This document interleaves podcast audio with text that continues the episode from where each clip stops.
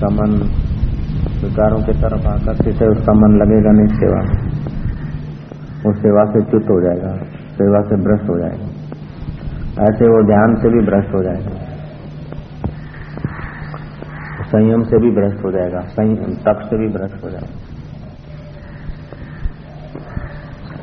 तो उस प्रकार का आकर्षण अंदर में रहा तो दूसरे सब आकर्षण हमला कर ले। स्त्री के तरफ़ का आकर्षण रहा है तो दूसरे आकर्षण आके घुस जाएँगे। उसीलिए वो रास्ता लंबा हो जाता है, यात्रा पराई हो जाती कि ये तो आत्मज्ञान की यात्रा करना कोई बड़े महापुरुषों का काम है, अपना दम नहीं। ऐसा लगता है। फिर ऐसा लगता है। आप लोग हकीकत में ये है सहज स्वभाव। अपना परमात्मा सुख पाना। लेकिन ये आकर्षण जो है ना, वो धीरे धीरे धीरे धीरे अपने को खोखला कर देता है, अंदर। अंदर से खोखला कर देता है।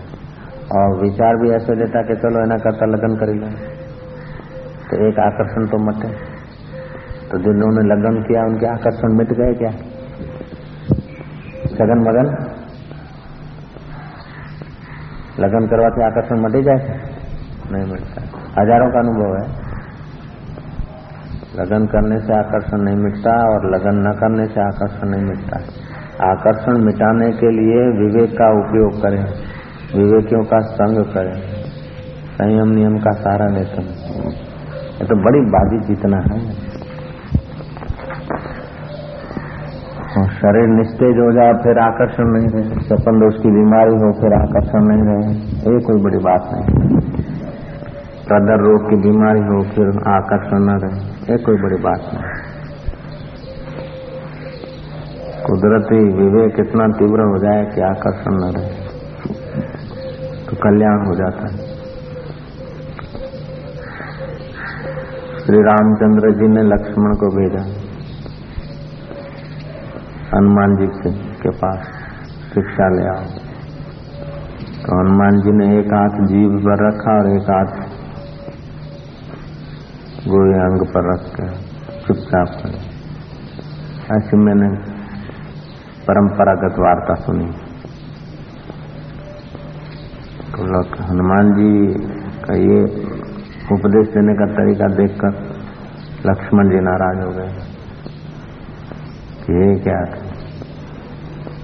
तो राम जी ने समझाया कि हनुमान जी ठीक कह रहे जिसने जीव को जीता, या हाथ का बिना की इंद्रियाँ हैं, कोमल है, लेकिन जैसे सर्प कोमल होता है और विष से भरा होता है, ऐसे ये जीव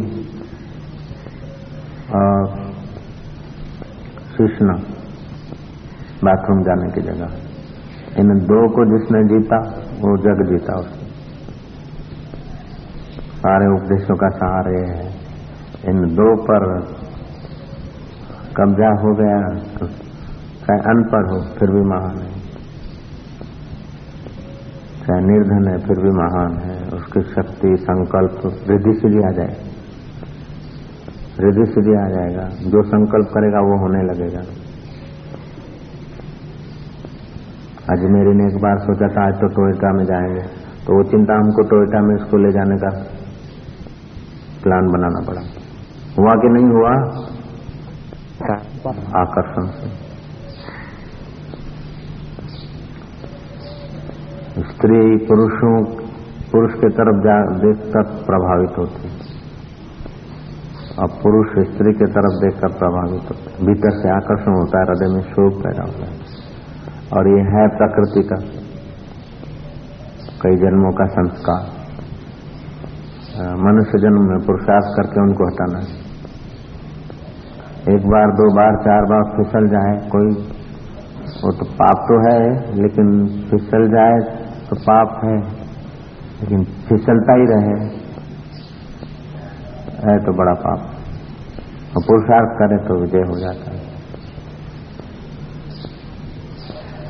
लेकिन आकर्षित होते होते आदत पड़ जाती है आकर्षित होने। फिर पुरुषार्थ करने में रुचि नहीं होती हाँ। आकर्षित हुए, लाखों लोग मिलेंगे। लाखों लोग आकर्षित हुए मिलेंगे, करोड़ों लोग। तो जो आकर्षित न होने के रास्ते जाएगा, वो तो अकेला पड़ेगा। तो सिंह तो अकेले ही होते हैं, बाबा। और आज का युग बड़ा विचित्र है। फिसलने के साधन बहुत हैं।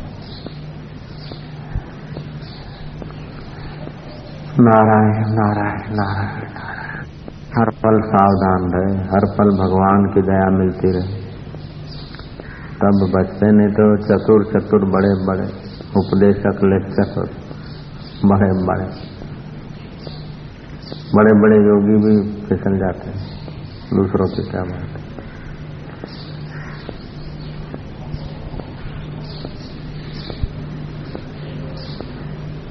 सावधानी रहे तो अच्छा है। और फिर मन बहाना बना लेता। मन बहाने बना लेता। इनसे बच गया तो बच गया, उसको तो धन्यवाद। बड़ा जोरों का आकर्षण है एक बार दृष्टि गई तो सम्य है।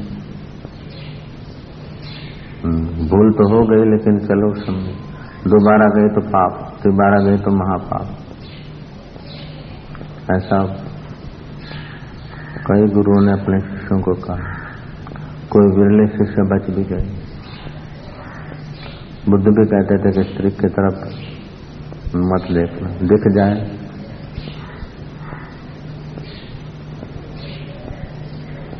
दिख जाए तो प्राश्चित कर।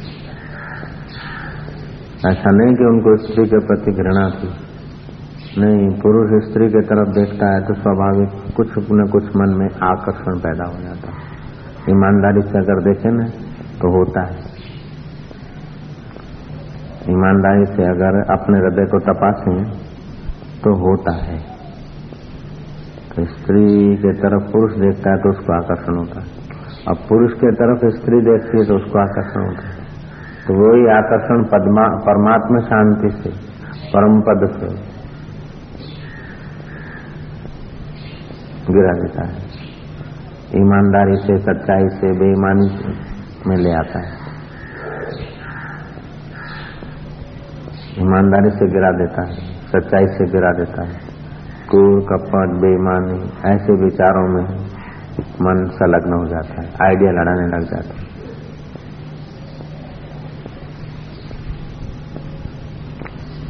कोई भी पुरुष किसी पर स्त्री से या कोई लड़का, लड़की से आकर्षित हुआ, या लड़की, लड़के को देख के आकर्षित हुई तो तुरंत उसके मन में उसी दिशा के विचार चलने लग जाते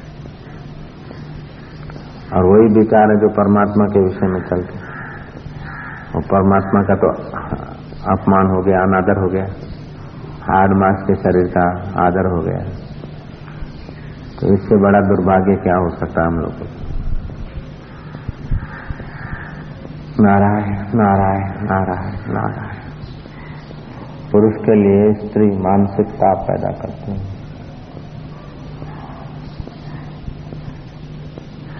एक बार नारद जी बैठे थे। राजा की सवारी जा रही थी।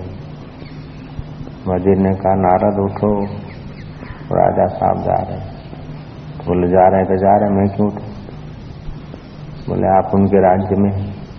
बोले राज्य तो मेरे प्रभु का है। भूमि प्रभु की है, वृक्ष प्रभु के हवा प्रभु की। सूर्य प्रभु का, अग्नि प्रभु की।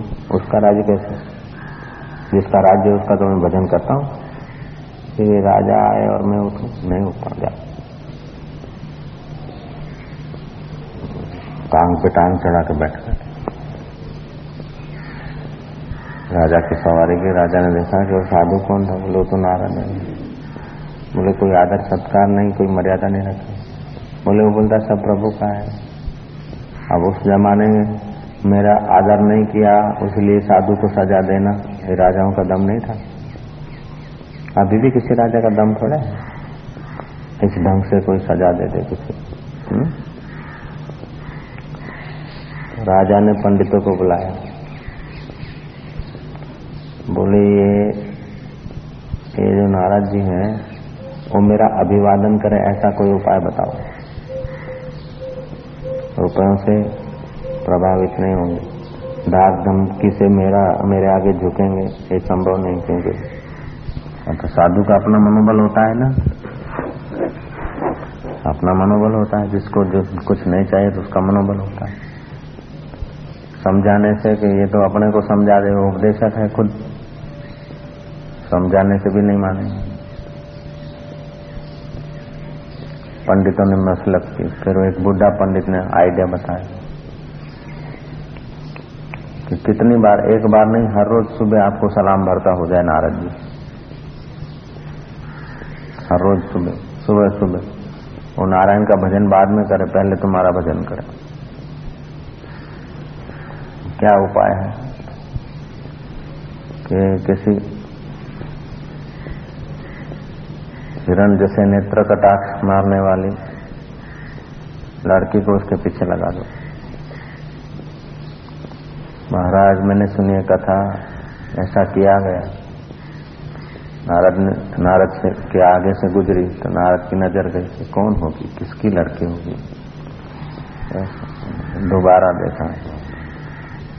मन का चिंतन उधर को हो जाता है। एक बार भी नज़र पड़ती है ना तो थोड़ा बहुत चिंतन होता है। जितना वो सावधान है, उतना कम चिंतन चलता है। और जितना असावधान है, उतना ज़्यादा चिंतन चलता है। नहीं चलता होगा? चलता होगा कि नहीं चलता होगा? स्वाभाविक चलता है। ऐसा नहीं कि कोई आदमी उसमें कोई एक व्यक्ति की बात है जर्नल है। नारायण नारायण नारायण। चिंतन चला। तो अचिंत्य पद का सुख में जो रुचि थी, भक्ति में कम हो गई। इसीलिए जो स्त्रियाँ एकांत में रहती, अकेली रहती। स्त्रियाँ ही रहती, पुरुष नहीं रहते। उनके भजन में बरकत होती है। लेकिन जो पुरुषों के साथ रह के भजन करते ना, ये होती है। वो कोई लाखों करोड़ों में एकाध हो गई। आकर्षण होता है। ऐसे पुरुष भी अकेले रहते हैं। पुरुष पुरुष तो बीच में कोई स्त्री आ गई तो कुदरती मन चला भले मोड़ ले, भाव बदल ले, लेकिन इतना डिस्टर्ब तो हुआ कि हम्म?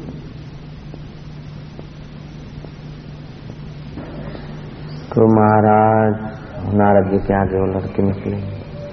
नारद जी को चिंतन हुआ।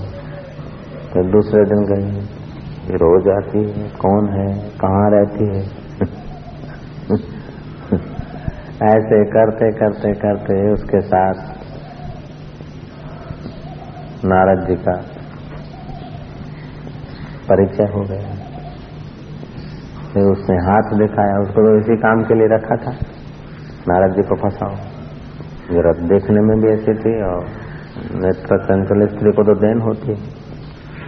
हाथ देखा हाथ देखा तो स्पर्श हुआ था तो हाथ एक दूसरे के स्त्री पुरुष के अंदर, एक दूसरे को आकर्षित करने का, आमंत्रित करने की मैग्नेट होता है।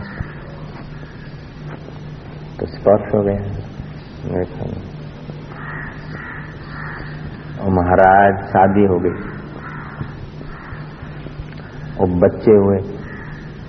स्त्री ने कहा, अब तो कुछ कमाओ, खाओ।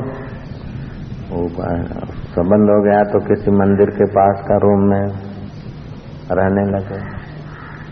और गुप्तचरों ने व्यवस्था भी कर दी। उनको पुजारी नियुक्त कर दिया। अब महाराज रोज पुजारी सुबह सुबह जाए, बाल भोग लेकर राजा साहब को तिलक करे, अभिवादन करे। दान दक्षिणा लेके गाड़ा चला जिस नारद को कहा कि आप जरा उठ के खड़े हो जाओ, बोले, पृथ्वी भगवान की जल, भगवान का तेज, भगवान ये राजा कहेगा राजा का बाप हो, जाके कह दो। इतना मनोबल था। और वही स्त्री संग होने से वही नारद झुका झुका रोज अभिवादन करे।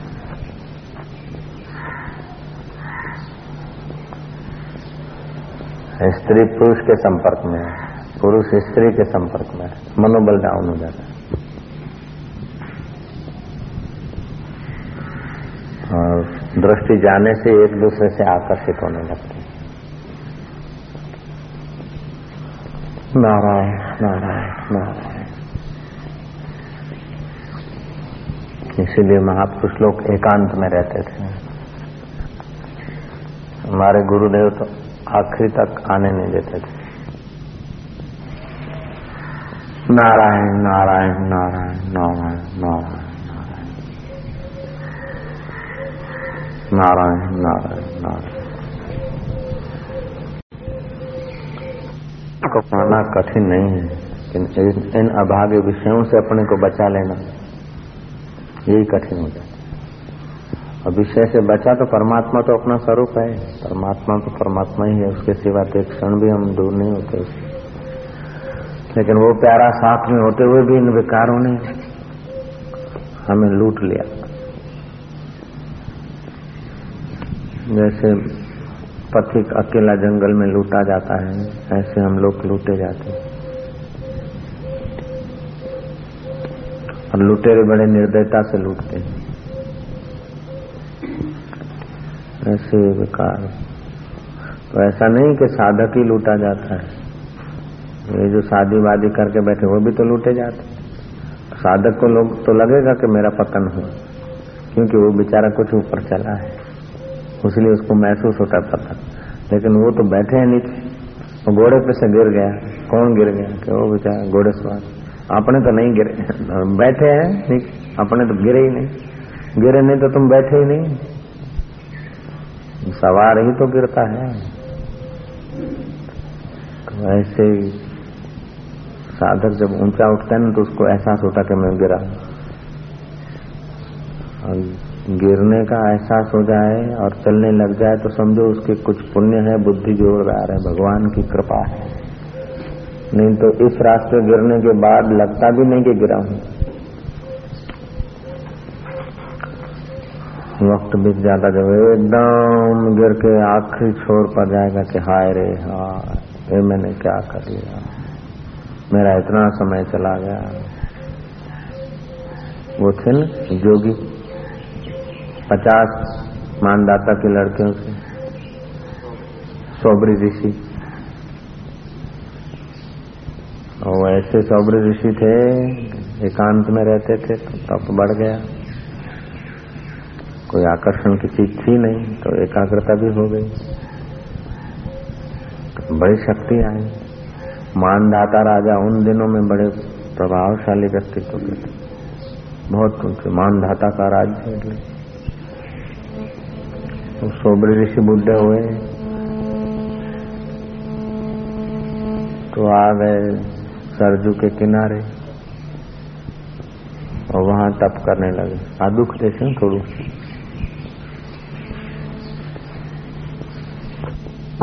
स्नान करे ललना और मच्छियों का आपस में क्रीड़ा देखा तो उनके मन में हुआ कि मैं शादी करूँ। तो गए मानदाता के दरबार में तो जैसे इंद्र के दरबार में बृहस्पति प्रवेश करे, ऐसे राजा मानदाता के दरबार में प्रवेश हुए। मानदाता उठ खड़े हुए, उनका सत्कार किया। मानदाता बड़ा प्रभावशाली राजा थे, फिर भी सौबरी ऋषि के प्रभाव के आगे राजा नतमस्तक रहते थे। बुढ़े हो गए थे पूछा गुरुवर कैसे आना हुआ? बोले, तेरी पचास लड़के हैं, उसमें से एक मेरे को दे दे, मेरे को शादी करना है। जैसे विद्युत पड़े, कोई पहाड़ गिर जाए, ऐसे उनके ऊपर असर हुई। लेकिन अब ना बोलूँ तो श्राप देकर सब भस्म कर देंगे। इतने वो समर्थ थे। सोबरी। मानदाता उनके प्रभाव से भी परिचित थे।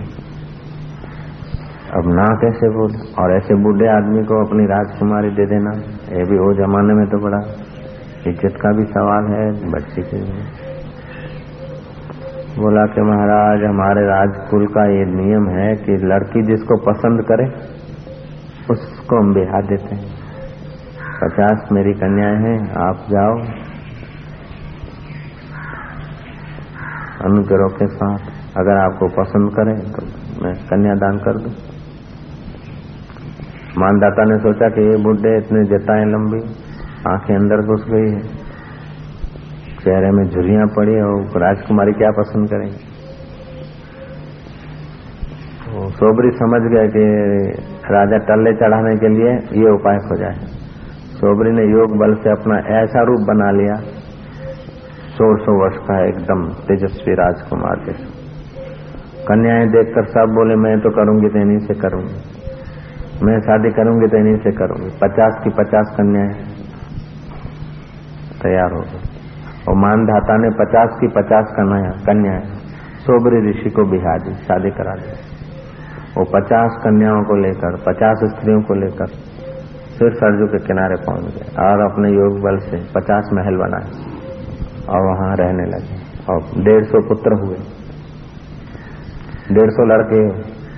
लड़का लड़कियों मड़ी डेढ़ सौ क्या? बाहर जावा सोबरी ऋषि और महाराज, मानदाता को बड़ी चिंता होती थी कि मैं क्या करा? एक एक पति और पचास पत्नियाँ।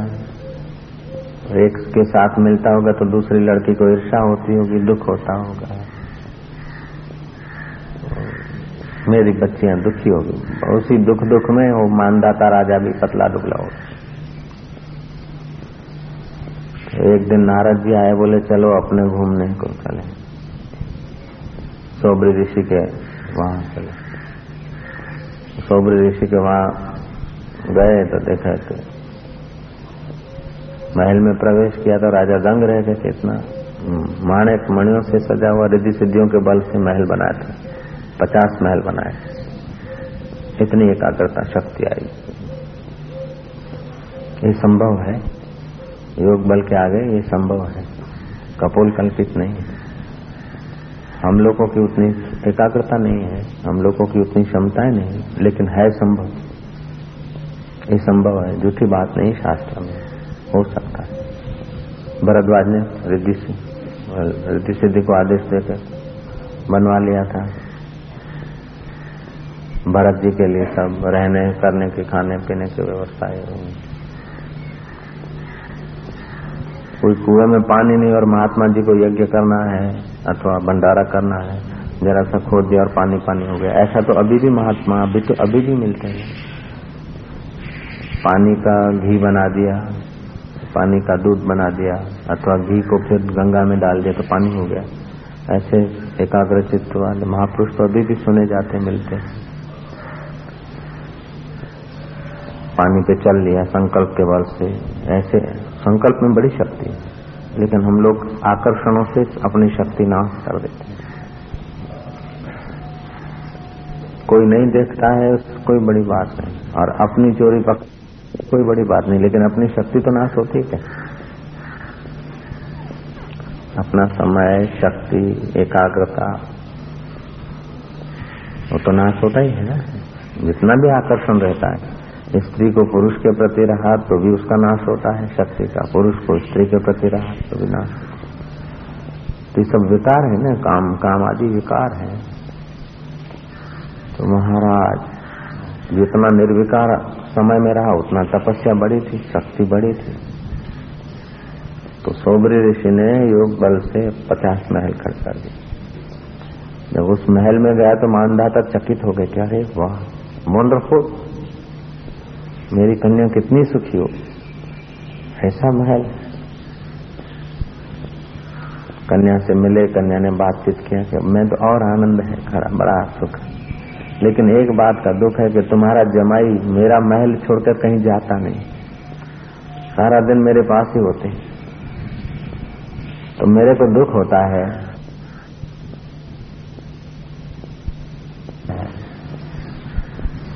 कि मेरी ओगन पचास बहन का क्या होता हो? बस इतना मेरे को दुख है, और कुछ नहीं। मानदाता ने सोचा के बात तो सच्ची है, मेरी और बेटियों का बेचारों अब भी, अब तेरा महल छोड़ के कभी गए नहीं कि नहीं? अरे, जो सब कुछ छोड़कर पति के पीछे आते और वो पति उसे मिले नहीं, बात न करे, इतने वर्ष बीत जाए और मेरी लड़कियाँ बेचारी, उसको बड़ा दुख हुआ। उनको दर्शन भी नहीं होता कि नहीं, दर्शन भी नहीं। मेरे पास ही रहते, मेरे महल में ही रहते। भाई, दर्शन बिना हेडा साल। मेरी सब कुछ छड़े आई बोले तो भाई, पाए जो तो लोग घर लियो पाए जो तो लिया था, खुले हाँ। कायदे सर की पत्नी होकर आई है। तो वो तो एक ही महल में रहते हैं तो उनसे तो मिले नहीं। तो पिता को तो दुख हुआ। देखे, अब दुख, दूसरी दुखियारी लड़कियों को देखने गए। वो भी महल फ़र्स्ट क्लास लड़की बड़ी खुश थी। कैसा के तुम्हारे जमाई तो बड़े जोगी है, मैं बड़ी सुखी हूँ। लेकिन एक बात का दुख है कि मेरा महल छोड़कर कहीं जाते नहीं। मानदाता बोलता वॉट यू से क्या बोलती फिर से बोलो ना बोले, आपका जमाई जब से आया, मेरे साथ ही रहते हैं। दूसरी मेरी ओगन पचास बहन का मेरे को चिंता, बाकी और कोई दुख नहीं। जिसने गए, सबने कहा कि मेरे साथ ही रहते हैं। अर्थात एक सोगरी ने अपने पचास रूप बना लिए। इतनी शक्ति। ये संभव है। अपने पचास रूप बना लिए, पचास महल बना लिए।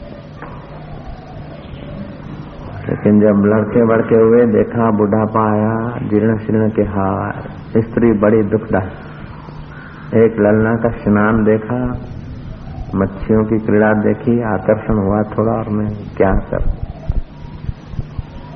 फिर उनको बोला कि, हे सुंदरिया, अब मेरा मन उपराम हुआ है भोगों से।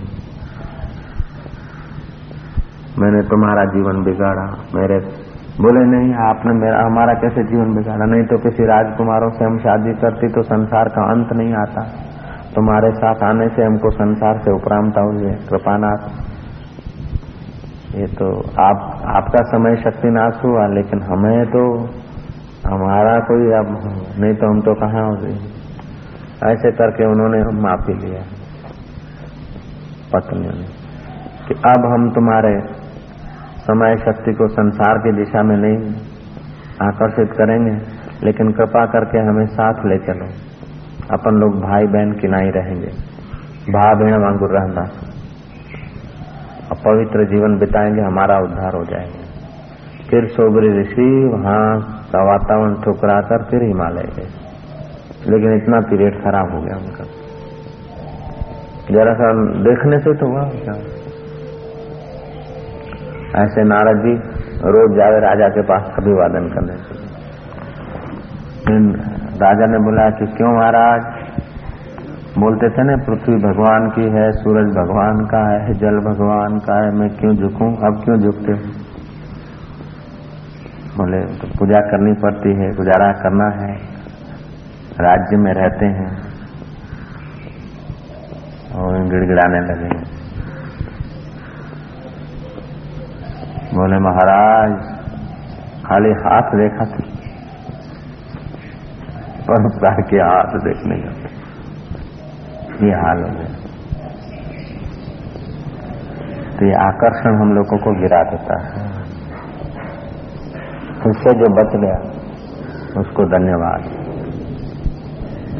जितना समय बचा, उतना तो उसका कल्याण होता। है और आखिर में तो पश्चाताप और दुख के सिवा कुछ नहीं।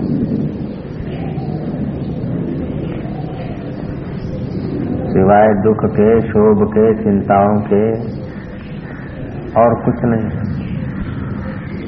जिन्होंने शादी किया, रति सुख लिया तभी, लेकिन बच्चे बच्चियाँ अभी तक मगज में जू रहेगी हमें तो दुनिया के इतने बच्चे बच्चे हैं, तुमको तो चिंता नहीं है। लेकिन रति सुख से जो अपने बच्चे बच्चे हैं, उनकी कितनी जवाबदारी हम्म? जो जो ऐसे काम विकार से बच गया, उसको भी धन्यवाद, नमस्कार। नारायण नारायण।